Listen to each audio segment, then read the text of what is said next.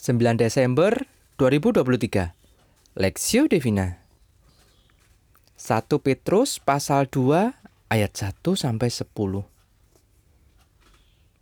Karena itu buanglah segala kejahatan segala tipu muslihat dan segala macam kemunafikan kedengkian dan fitnah. Dan jadilah sama seperti bayi yang baru lahir yang selalu ingin akan air susu yang murni dan yang rohani, supaya olehnya kamu bertumbuh dalam beroleh keselamatan. Jika kamu benar-benar telah mengecap kebaikan Tuhan, dan datanglah kepadanya batu yang hidup itu, yang memang dibuang oleh manusia, tetapi yang telah dipilih dan dihormat di hadirat, di hadirat Allah. Dan biarlah kamu juga dipergunakan sebagai batu hidup untuk pembangunan suatu rumah rohani, bagi suatu imamat yang kudus, untuk mempersembahkan persembahan rohani yang karena Yesus Kristus berkenan kepada Allah. Sebab ada tertulis dalam kitab suci, Sesungguhnya aku meletakkan di Sion sebuah batu yang terpilih, sebuah batu penjuru yang mahal, dan siapa yang percaya kepadanya tidak akan dipermalukan. Karena itu, bagi kamu yang percaya, ia mahal. Tapi bagi yang mereka, bagi mereka yang tidak percaya, batu itu telah dibuang oleh tukang-tukang bangunan telah menjadi batu penjuru juga telah men batu penjuru juga telah menjadi batu sentuhan dan suatu batu san sandungan. Mereka yang tersandung padanya karena mereka tidak taat kepada firman Allah. Dan untuk itu mereka juga telah disediakan. Tapi kamulah bangsa yang terpilih, imamat yang rajani, bangsa yang kudus, umat kepunyaan Allah sendiri, supaya kamu memberitakan perbuatan-perbuatan yang besar dari Dia yang telah memanggil kamu keluar dari kegelapan kepada terangnya yang ajaib.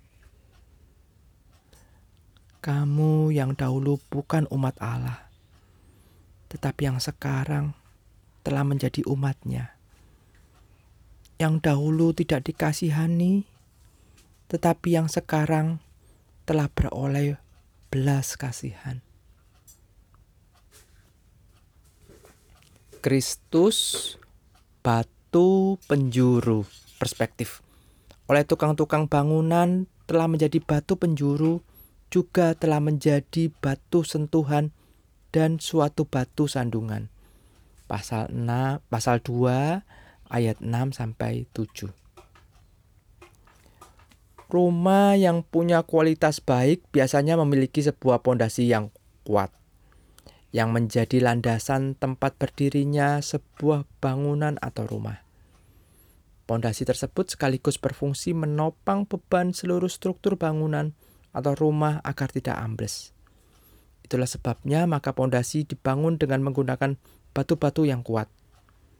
Dalam tradisi kuno, ada satu batu terbesar diletakkan di sudut bangunan sebagai sebuah batu penjuru. Batu penjuru itu diletakkan pada sudut utama sebuah bangunan baru dan berguna untuk menghubungkan satu sudut tembok bangunan dengan tembok lainnya. Batu penjuru ini juga berfungsi sebagai batu utama di mana batu-batu lain dan bangunan pun diselaraskan penempatannya sesuai dengan batu penjuru ini. Dalam kekristenan, Yesus Kristus disebut sebagai batu penjuru. Sebagaimana tertulis di dalam ayat 6 7 yang senada dengan yang tertulis dalam kitab Yesaya pasal 28 ayat 16 Yesus Kristus sebagai batu penjuru bertindak sebagai pemersatu setiap orang percaya. Sekaligus patokan bagi orang percaya agar dapat menyelaraskan hidupnya dengan Kristus. keselarasan itu diwujudkan ketika umat Tuhan bersedia membuang segala kejahatan, tipu muslihat, kemunafikan, kedengkian, dan fitnah. Proses itu dilanjutkan dengan sebuah gambaran seorang bayi yang baru lahir, yang selalu ingin mendapatkan asupan makanan yang murni dan rohani, sehingga dapat mengalami pertumbuhan. Ini mengandung arti bahwa penting bagi orang percaya untuk mendapat nutri, nutrisi rohani yang murni, sehingga mengalami pertumbuhan rohani dan keselarasan hidup dengan Tuhan Yesus Kristus. Alasan dan tujuan keselarasan itu dijelaskan di dalam ayat 9 dan 10 yang menyatakan identitas orang percaya sebagai milik kepunyaan Tuhan yang mencerminkan Tuhan sebagai Raja atas hidup mereka, sehingga mereka dapat memberitakan perbuatan-perbuatan besar Tuhan. Kiranya Tuhan senantiasa memampukan kita untuk hidup selaras dengan Kristus sebagai batu penjuru hidup kita, sehingga hidup kita boleh memberitakan perbuatan-perbuatan besar Tuhan. Studi pribadi, bagaimana kita dapat hidup selaras dengan Kristus, batu penjuru hidup kita. Apakah yang dapat Anda lakukan untuk menyatakan perbuatan besar Tuhan dalam hidup kita? Pokok doa, berdoalah agar Tuhan memberikan kekuatan dan hikmatnya kepada setiap kita untuk hidup menyatakan perbuatan besar dari Tuhan melalui hidup kita masing-masing.